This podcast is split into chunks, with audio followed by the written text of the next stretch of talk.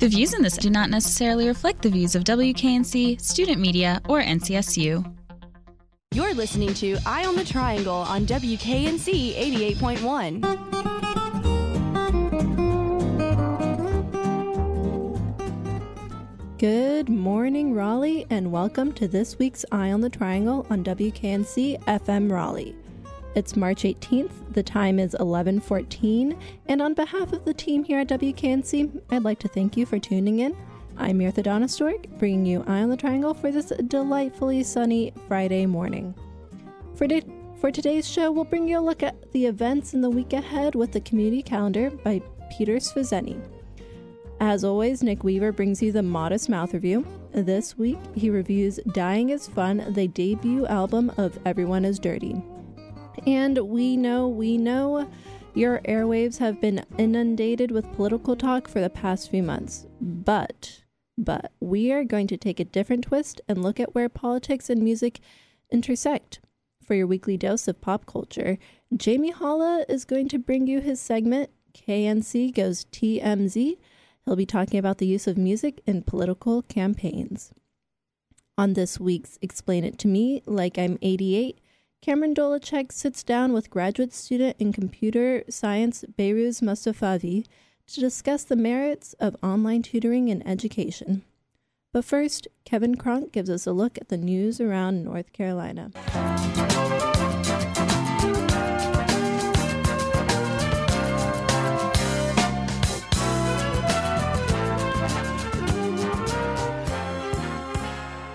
I'm Kevin Kronk, and this is the North Carolina News Service. Flint, Michigan is hundreds of miles away from North Carolina, but images of brown water coming from kitchen taps and tales of illness in children and adults are prompting talk about water quality in this state.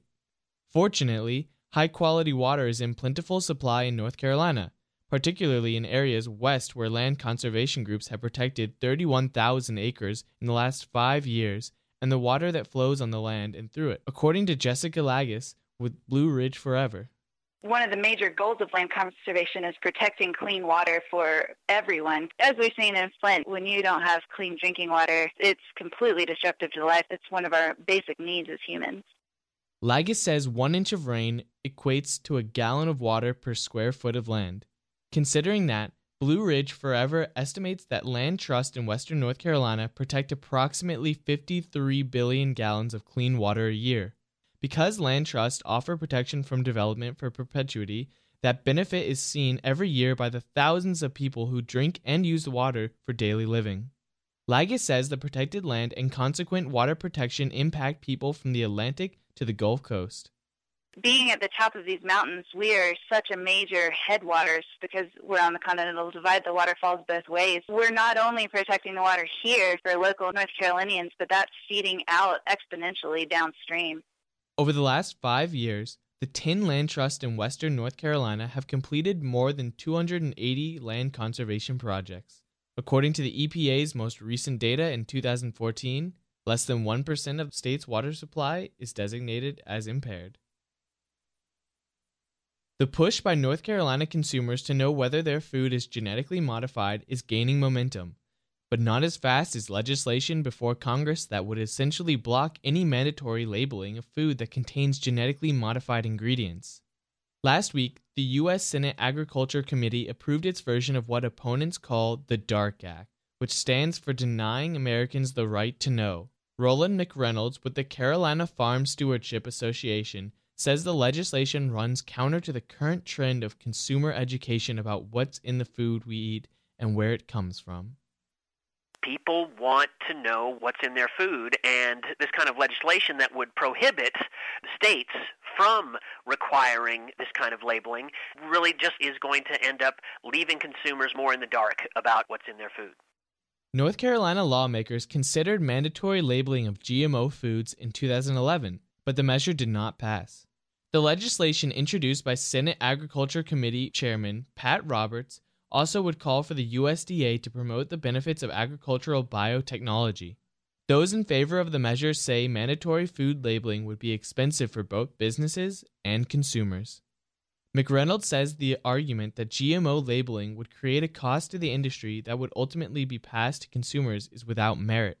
If you think about how often companies change the labels that they use to market processed foods, you realize that the idea of requiring an additional label driving up food costs is really just not based in reality. Several food and farm policy groups are pledging to fight the DARK Act.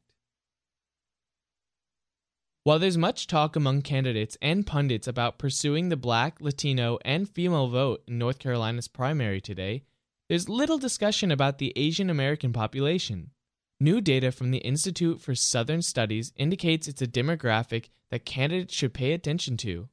According to the new research, Asian Americans increased by 85% between 2000 and 2010, making them the fastest growing racial ethnic group within the state. Kat Bao Lee with the Southeast Asian Coalition says campaigns and other organizations should remember to include the population in their get out the vote efforts. Asian American voters are contacted a lot less than other populations when it comes to encouraging people to come out to the polls. And we know that in the South, that percentage is even higher. It's at 80%. According to the report, Asian Americans have relatively high citizenship rates, standing at about 70%. At the same time, just over half actually are registered to vote, compared with a rate of 70% of all eligible voters in the state. With potentially 100,000 or more votes at stake, the report indicates Asian American voters could impact the election outcome in the state. The 2012 presidential election was decided by less than 100,000 votes. Lee says she and other members of her community want candidates to address issues surrounding education and language barrier issues in addition to immigration what I see every day is issues of immigration are super important. Our community, especially uh, refugee communities, are often waiting to be reunited with families, and there's a pretty long backlog in terms of petitioning for family members. Ali Yee is with the Institute for Southern Studies and says the growing Asian American community should no longer be overlooked by candidates in this primary or the upcoming November election. This is a community that we need to focus on, and we need to reach out to them to engage them to have a greater voice, to have a fuller voice in North Carolina's primaries and going into November and general election. Nationwide, according to the report, North Carolina has the third fastest growing Asian American population, with Nevada and Arizona leading the list, respectively. This has been a North Carolina News Service. I'm Kevin Kronk, and this is Eye in the Triangle. This is WKNC FM Raleigh, and you are listening to Eye on the Triangle. Up next is a look at the international news with Saif Hassan. And this is your news beyond the headlines. Norwegian mass murderer Anders Breivik has told a courtroom that the state has tried to kill him with five years of solitary confinement. The right wing extremist is suing the government, complaining that his jail conditions break human rights law. The state denies this. He told the court it would have been more humane to shoot him than treat him like an animal for the past five years. Breivik murdered 77 people in twin attacks in Oslo in July 2011. He carried out a bombing in central Oslo before driving off to the island of Utøya, where he opened fire on children at a Labour Party youth camp. Breivik, 37, told the judge in a converted gym at Skien prison on Wednesday that he would fight for Nazism till the day he died. However, he made no attempt to repeat the Nazi salute he had given on the first day of the hearing after the judge urged him not to do so anymore. He praised the rise of the far right in Greece and the right wing parties of Germany and said he drew strength from Adolf Hitler, while asserting that he no longer believed in violent revolution. Although the first day of the hearing was broadcast live on Norwegian TV, the cameras were switched off when Breivik began his lengthy scripted address. During his testimony, which he read out unchallenged, Breivik complained of 885 strip searches, including five since he was transferred to Skien three years ago. He went on to suggest that the food he had been given was worse than waterboarding. For the past five years, the state has tried to kill me, he said. I don't think many people would have survived as long as I have. Breivik complained of being completely gagged by the authorities and of developing isolation headache, which had affected his health and concentration. Breivik accuses the Norwegian government of breaching two clauses of the European Convention on Human Rights. One of the clauses guarantees the right to respect for private and family life and correspondence, while the other prohibits inhumane or degrading treatment or punishment. Breivik, serving a 21 year sentence, is the only prisoner in the high security wing of Skien prison, about 60 miles southwest of the capital, Oslo. Authorities say his correspondence is censored to stop him from setting up an extremist network. Among his demands in court on Wednesday were access to five friends or supporters, incoming mail, and the right to publish two books. Breivik's visits are almost all with professionals across a glass partition. According to his lawyer, Breivik's mother was the only person allowed to visit him without being separated by the glass screen. She died in 2013. The Attorney General's office has insisted that prison conditions are well within the limits of what is permitted under the convention. Last September, Breivik threatened to starve himself to death in protest at his treatment in prison. His cell at Skien prison has a TV and computer, but he has no access to the internet. Breivik was first held at Ila Detention and Security Prison Center near Oslo before being moved to Skien in 2013. At Ila, he also complained of being held in inhumane conditions. Moving to Paris, four people have been arrested on suspicion of planning a terror attack. Three men and a woman were detained at dawn in Paris and the nearby northern suburb of Saint Saint Denis, according to French media.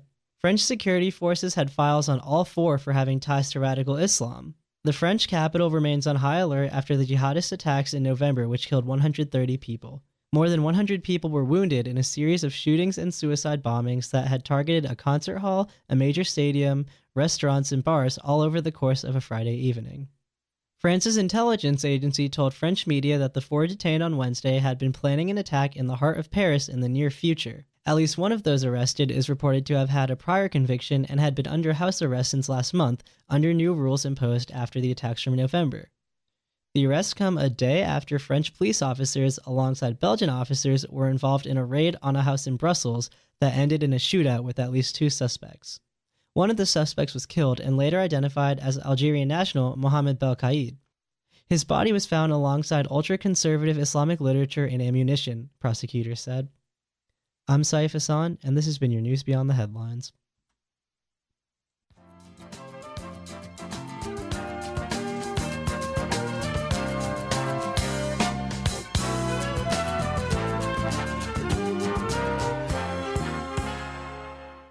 Hello, my name is Cameron Dolachek, and welcome to another segment of Explain It to Me Like I'm 88, where I interview PhD students from around NC State and have them explain their research in a way that people who are unfamiliar with the field will understand. Today I have Behrooz Mostafavi, and he's going to explain his research on education and using online tutoring systems to better teach students. My name is Behrooz Mostafavi. I am a PhD student in computer science at North Carolina State University. Unlike all of the other interviews I've conducted, I've actually been able to work with Behrooz for a couple years doing undergrad research and developing the tutoring system that he's going to talk about later. So, with that being said, uh, let's dive right into this interview. Behrooz, what first led you to, you know, want to study what you're studying? Well, when I was an undergrad, I was what you would call a bad student. Um, I loved learning. I loved knowing things. I loved uh, the process of exploring a new topic and understanding the nuts and bolts of how everything worked. But I was very bad at the procedure that most students have to go through in a classroom. The way that the normal classroom experience was presented did not really work for me. I was bad at doing my assignments. I was bad at focusing. And the traditional go to class, do homework, take tests um, didn't really help me learn at all. And I was not a very successful student as, as a result of that. So it was a real struggle for me to get through my undergraduate career. And it took me about twice as long as it took, uh, as it takes most people. By the time I got to grad school, I was tired and I was worried about how I was, I was going to succeed. And at that time, I had the opportunity to work with my current advisor, Dr. Tiffany Barnes, who uh, who focused on alternative forms of education, um, and this really caught my attention um, because what she was doing was being able to take things like games very specifically as a way of helping people who had trouble learning or performing in a normal traditional classroom setting um, and still allowing them to learn the material they needed and succeed. So, Beers, how did that struggle in undergraduate education and then, you know, meeting meeting Dr. Barnes and learning what she does, how did that equal, you know, wanting to go into the research you're doing now?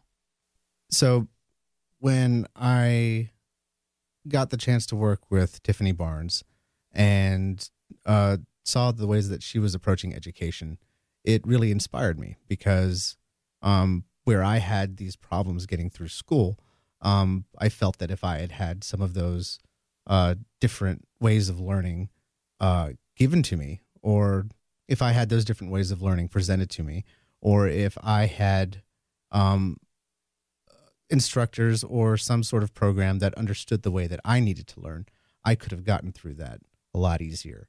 Um, and it's something that I wanted to be able to to do myself, to be able to take the experiences that I had and use it to help other people who may have the same sort of problems learning, be able to get through that whole process a lot easier than I did.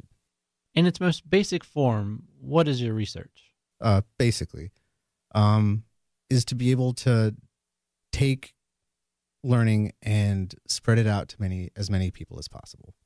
Um, right now, what we have in this country and worldwide actually is this problem where we have more students who are wanting more people who are wanting to learn and more people who are wanting to you know go into a formal education system and not as many instructors who can uh, help those students one on one. The learning experience is easiest whenever uh, students have the chance to be able to work with another human being who can understand how it is that they learn and help present the material and guide them through the process um, in a way that helps them individually. Um, and with more and more students coming in and less and less teachers to be able to do that, uh, we have the problem of students coming, you know, coming on, coming across those roadblocks that we were talking about without having a, another individual or some system to be able to, you know, see where it is that they were having problems and give them an individualized, you know, guidance, formative feedback. Now, can you kind of explain the tutoring system that you use for your research? So, deep thought is essentially a proof problem solver. Um, students are given a problem and they uh, use the graphical user interface to be able to solve these problems. And um, as they're solving these problems, we record all of their solutions. Um, because logic is a complex problem solving space, um, students can give any number of solutions for a single problem. Um, and this gives us a lot of data on how students behave, not just in uh, interacting with the tutor itself, but also when it comes to this particular domain in solving logic, uh, the different ways that students can approach a different problem. And with all of that data, what we can then do is uh, basically create a giant map of student solutions. And how do you leverage these maps of student answers to help the students? Well, let me just say that part of this giant map that we have is not just how students work through uh, the um, work through the system, but it's important to map the solutions of students who are successful in completing either a problem or the entire tutor. So when we have a new student who comes into the system, uh, we can map their behavior to uh, somebody else who had already been through the system, find the best fit, and find the best fit for a student who was not only going through the system but before, but who had a successful path through that system. And if we can match a new student coming in with somebody else who had previously been successful in the system, then we have a basis to guide that new student through the system if they come across some sort of issue or the, some sort of problem, or they're working in a direction that is not necessarily ideal, um, given their particular mode of behavior. All right, say I'm working through the tutor and I get matched to a previous student. How is that going to help me as I work through the tutor?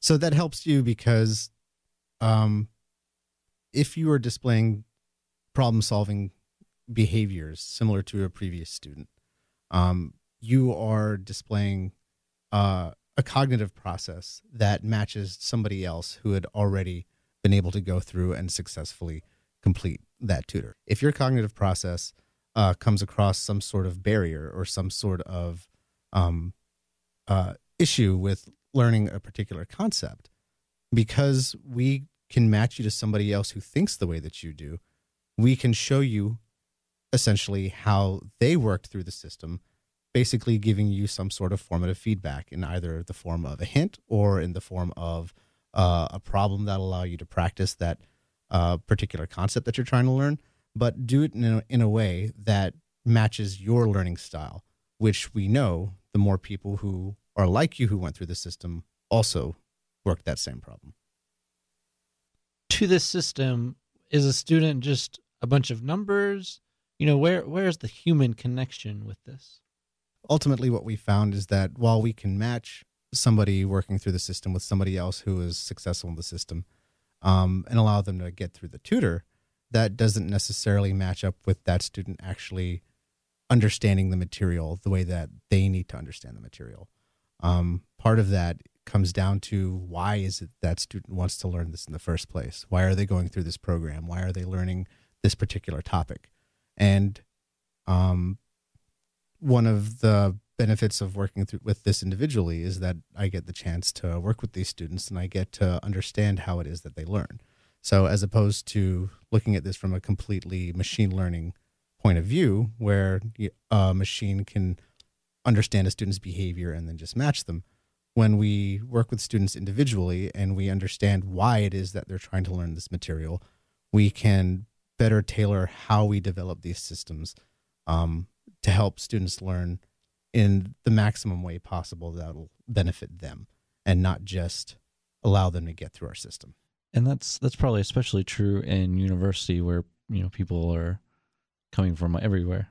Or yeah, one of the good things about collecting data from students working through a university class is that these students come from uh, all different modes of instruction. They come from classrooms all over the country and all over the world where they may have been taught uh, not necessarily this specific subject matter, but how to learn in many different ways. And the more students that we have coming from a wide variety of different uh, learning styles, the better that we can match any new student who comes in with somebody who thinks like them and who learns like them.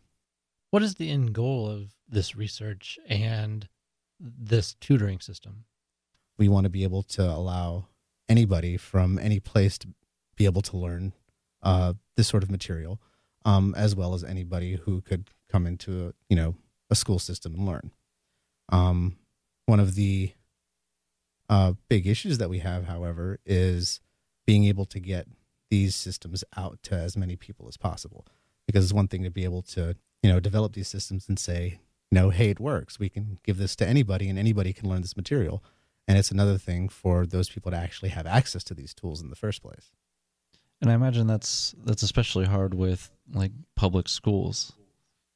Yeah public schools um, tend to be wary about any sort of system that uh, is just suggested to them. There's a lot of um, there are a lot of barriers that have to deal with uh, the amount of money that these that these schools have to be able to uh, get this sort of software or the uh, time and training necessary uh, for the teachers that are going to be using the software in their classrooms to be able to understand how to use it and uh, where to apply it.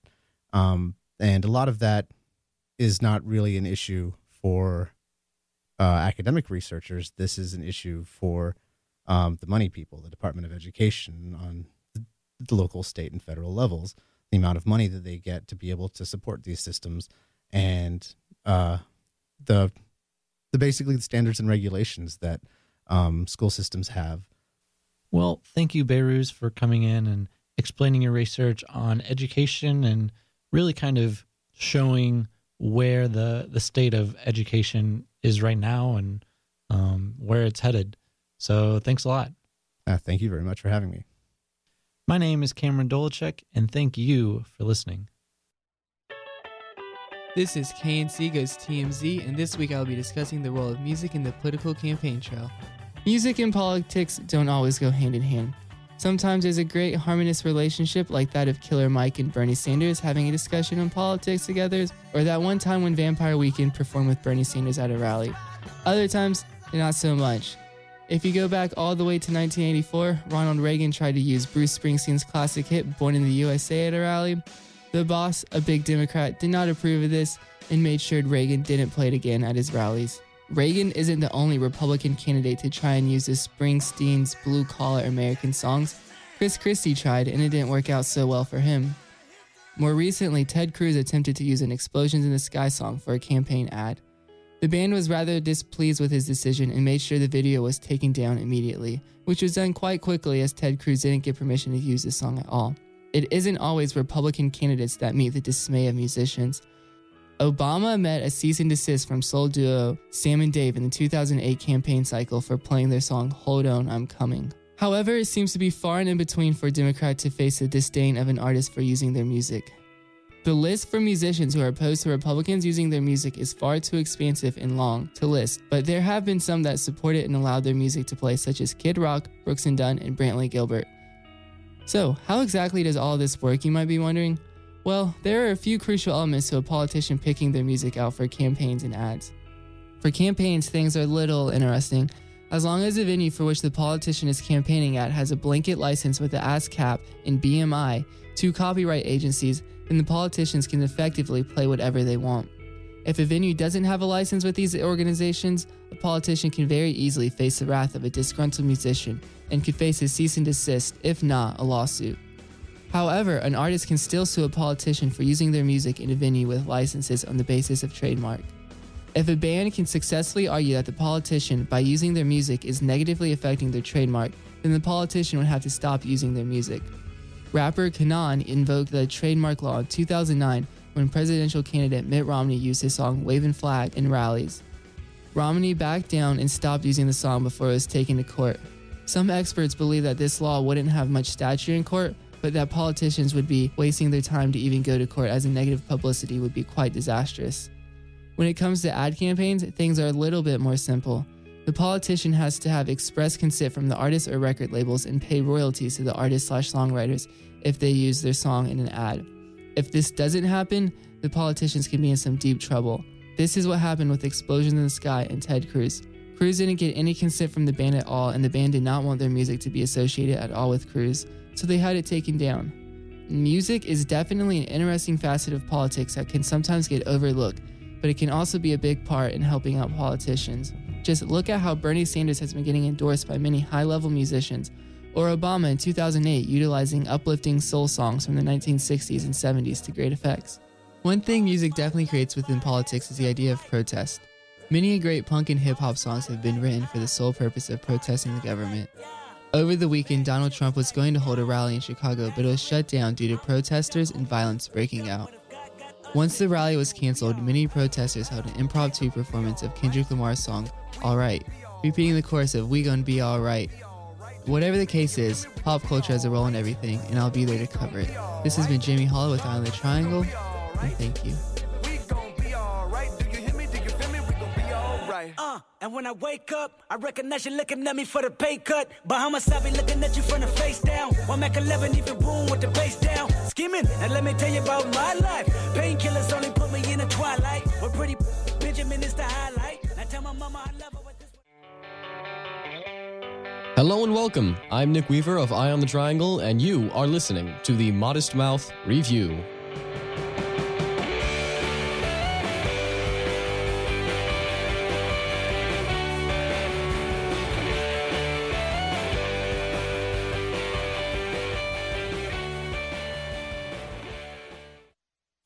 How's it going, y'all? I'm writing this on a beautiful 60 degree weather Monday. The birds are chirping, the sun is shining, and spring brings with it a vibe of fresh purity, a renewed essence of life. Which is why I can think of no better time than to review today's album, Dying is Fun by Everyone is Dirty.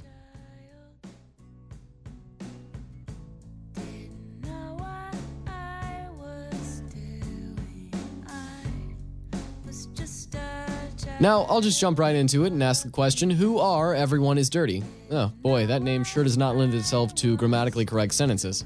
Anywho, I went and had a look around, and all I could turn up was a short bio from their incredibly unutilitarian website. Seriously, every single band website that I've been to that wasn't hosted off a blog is the epitome of aesthetic over functionality. Yes, your graphics and animation look cool. No, I could not get anything to load in under a minute. Fire your designer. As for the bio, Everyone is Dirty apparently are a rock outfit from Oakland, God knows what state, formed in 2013. This would appear to be their debut album that I'm reviewing. The band is led by frontwoman, lead singer, and violinist Sivan Lion Cub, who apparently sings and plays the violin while dancing across the stage. Now, first of all, I gotta say something about her name. I feel like simply acknowledging it is not enough. I have nothing to add to it though, so I'm simply gonna read it again three times in hopes of summoning a hipster version of an infant Prideland animal. Sivan Lion Cub.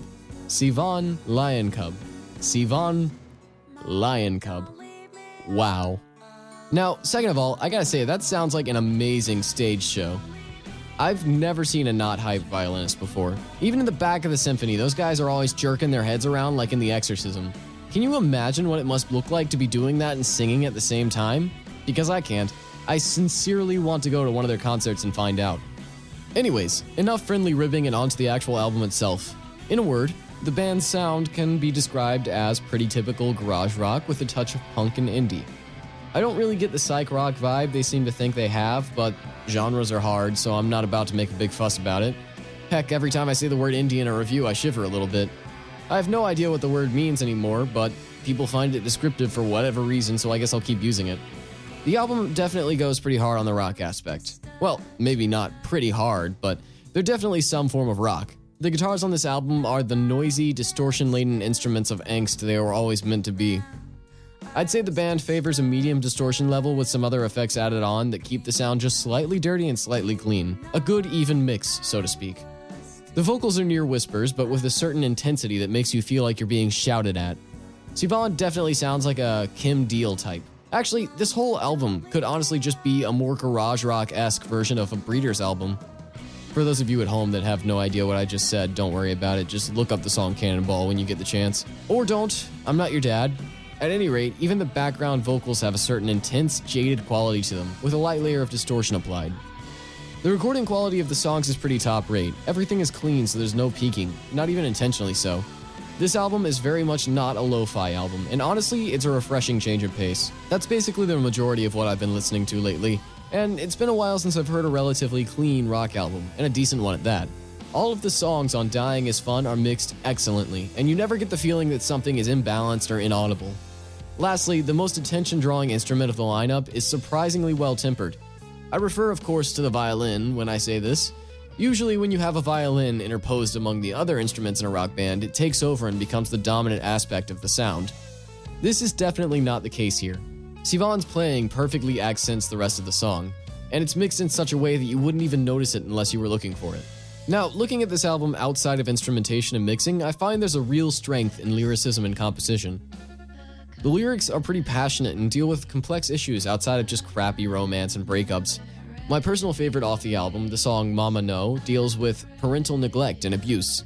Other songs, like Devastate, deal with the complexities of depression while drawing dreamlike images of surrealist landscapes. The imagery is really unique, and I admire that. As for composition, while it's not the most original, Dying is Fun takes inspiration from classic song structure and builds onto it.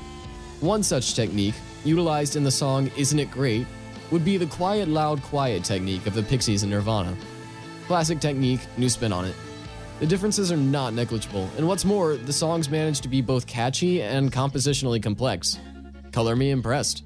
No album is without its faults, though, so I'll go ahead and give a word on that. There aren't many, and what few there are can be said of hundreds of thousands of other albums. First off, the band's originality and ability to stand out could use some more work. It's not a big deal, and I say it about every new band I review, but it needs to be said nonetheless. While Everyone is Dirty has managed to differentiate themselves to a notable degree, you won't be impacted immediately by how different they are from the thousands of other garage rock bands out there. It'll require you either listening to the songs a few times first or being a garage rock enthusiast, both of which apply to me. Perhaps take that into consideration. Of course, like I said, that's not a huge deal. For a debut album, this is a fantastic level of originality. If the band continues as anyone else would to improve their sound from here on out, they'll be fine. Outside of that, though, the only real complaint I had was that the guitar solos were very lacking. I've been listening to this album very closely, and I still haven't heard one that sticks out to me yet. This is also not a huge deal. No band in any genre is required to do things a certain way. If they want to exclude guitar solos, that's fine with me. But if they want to improve them, it's going to take a bit of work. Seriously, it's like there's not a single solo on this album.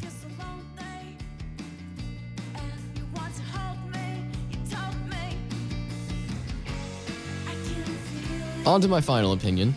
On a scale of negative 2 to 7, I give this album a 5.5. Above average, enjoyable, easy listening. Well, easy listening for people who really like rock. Maybe not easy listening for, say, Kenny G enthusiasts. Don't be deceived by the cheap stripper reminiscent album cover. This is some quality music. Once again, the album is Dying is Fun by Everyone is Dirty. Look for it wherever people find music these days, like Spotify, or Ask Jeeves. Ask Jeeves to go to Google and then search for the band. That's how you do it, right? That's all for today. I've been Nick, though I'm also known as Lens, Flesk, Meerkat, or just that dude who can't dress himself properly in public. I'm less fond of that last one.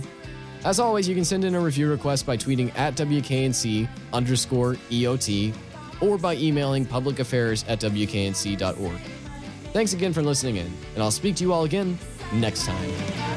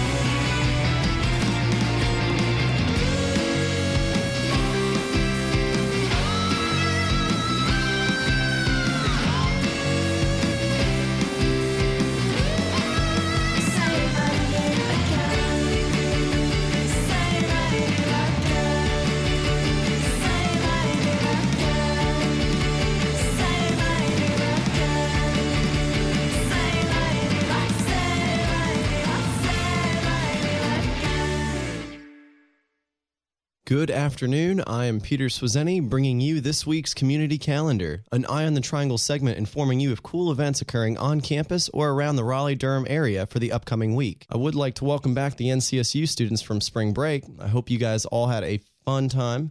And now we're back at school, and there are plenty of events outside of class to entertain yourselves with. This upcoming week is chock full of seminars, exhibits, and talks. I will just go ahead and dive right into it. DH Hill Library will be hosting a Coffee and Viz after hours event this evening. The Coffee and Viz talk is titled Art and Entomology Insect Portraits Using Electron Microscopes. Here you can explore the intersection of art and science through the work of photographer Daniel Kariko, assistant professor of fine art photography at East Carolina University and NC State entomologist. Kariko's work examines insects through portraits inspired by the tradition of 17th century Dutch masters and created with composites of a number of exposures from scanning electron microscopy and stereoscopic microscopy. At this event, Kariko will discuss the motivation behind his work and the unique methods used to create these images. He will be accompanied by Dr. Matt Bertone from the Department of Entomology and Leah Shell from the Department of Applied Ecology to talk about the meaning of Kariko's work in the context of the practice and perception of entomology. Due to limited space, they are hosting two sessions of this program. Reservations can be requested at the 5:30 time or the 6:15 time. That's this evening again, and you can reserve your space at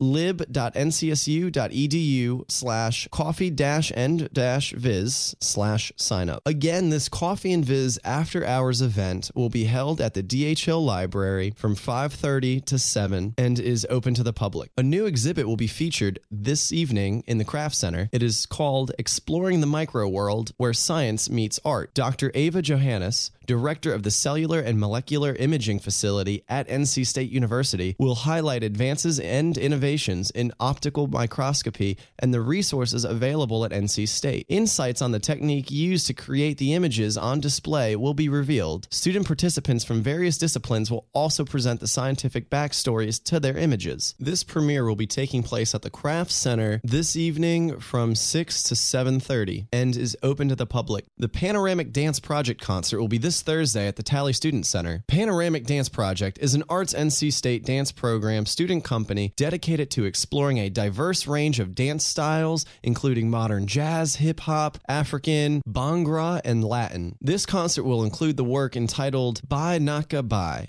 Translated, this means bite not one another. Choreographed by the world renowned founder and director of the African American Dance Ensemble, Dr. Chuck Davis. Bye Nakabai is inspired by the post initiation rites for young women in West Africa and is part of the residency supported by the OIED mini grant. The concert also includes a piece choreographed by director Tara Mullins to music by the Nile Project in preparation for their campus residency in the spring of 2017. This piece explores ideas of wasting and preserving resources. This panoramic dance project concert will be taking place in the Talley Student Union Stewart Theater this Thursday from 8 to 9:30. And we're back at it again with the Coffee and Viz seminars. This one is taking place at its normal time and location. This Friday's Coffee and Viz seminar is titled Make Me Look and Get Me Excited About Science. Graphics, images, and figures, visual representations of scientific data and concepts are critical components of science and engineering research. They communicate in ways that words cannot. They can clarify or strengthen an argument and spur interest into the research process. But it is important to remember that a visual representation of a scientific concept or data is a representation and not the thing itself. Some interpretation or translation is always involved. And just as in writing a journal article, one must carefully plan a figure or photograph to decide what to say and in what order to say it. The process requires clear thinking and the ability to communicate. Communication, however, is a two way enterprise. The viewer must first choose to look. This talk will include examples of Frankel's own attempts in creating various representations, some more successful than others. She will discuss the iterative process of getting from here to there in order to create representations that are more than good enough. Felice Frankel is a research scientist and photographer in the Center of Material Science and Engineering at the Massachusetts Institute of Technology. She has published a book on visual strategies, a practical guide to graphics for scientists and engineers, and taught the MITx online course, Making Science and Engineering Pictures, a practical guide to presenting your work. This Coffee and Viz event will be in the Hunt Library this Friday from 9:30 to 10:30 and is open to the public. AV Geeks is back and is hosting an event at Hunt Library is titled Science Needs Women. This will be occurring this Friday from 6 to 7. Kay Sean Finch of AV Geeks will join Holly Menninger, Director of Public Science for the NC State College of Science, to screen and discuss vintage educational films about the intersection of gender and science. This AV Geeks event will be in the Hunt Library at the Teaching and Visualization Lab and will be occurring from 6 to 7 this Friday evening and is open to the public. There will be a Global Issues seminar next Tuesday from 6 to 7:30. For the 16th year, NC State will participate in the Great Decisions program during the spring of 2016. Developed by Foreign Policy Association in 1954, Great Decisions bring millions of Americans together in communities across the country to explore current foreign policy issues. The program showcases what NC State is contributing in terms of teaching, research, extension, and engagement in each of these internationally pressing foreign policy issues. It is hosted by the School of Public and International Affairs in conjunction with the Global Issues Seminar, sponsored by the Office of International Affairs. The location of this Global Issues Seminar is in Withers Hall, room 232A, and again is Tuesday from 6 to 7:30. This event is open to the public. So there are plenty of events occurring on campus this upcoming week. I hope you've heard something that may have sparked an interest. This time of year marks the home stretch to the end of the semester. Hope you all enjoy it. I'm Peter Swazeni, and this has been the Community Calendar.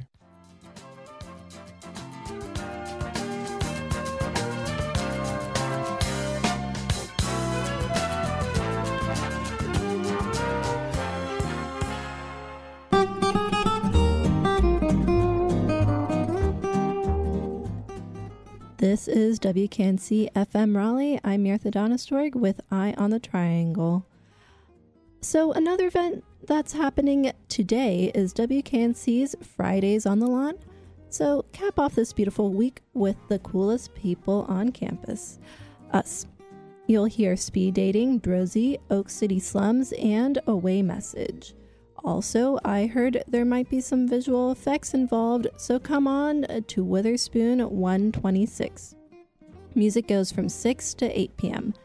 And I'd like to thank Kevin Kronk, Nick Weaver, Jamie Holla, Saif Hassan, Cameron Dolacek, and Pat Peter Peter Swizeni for contributing.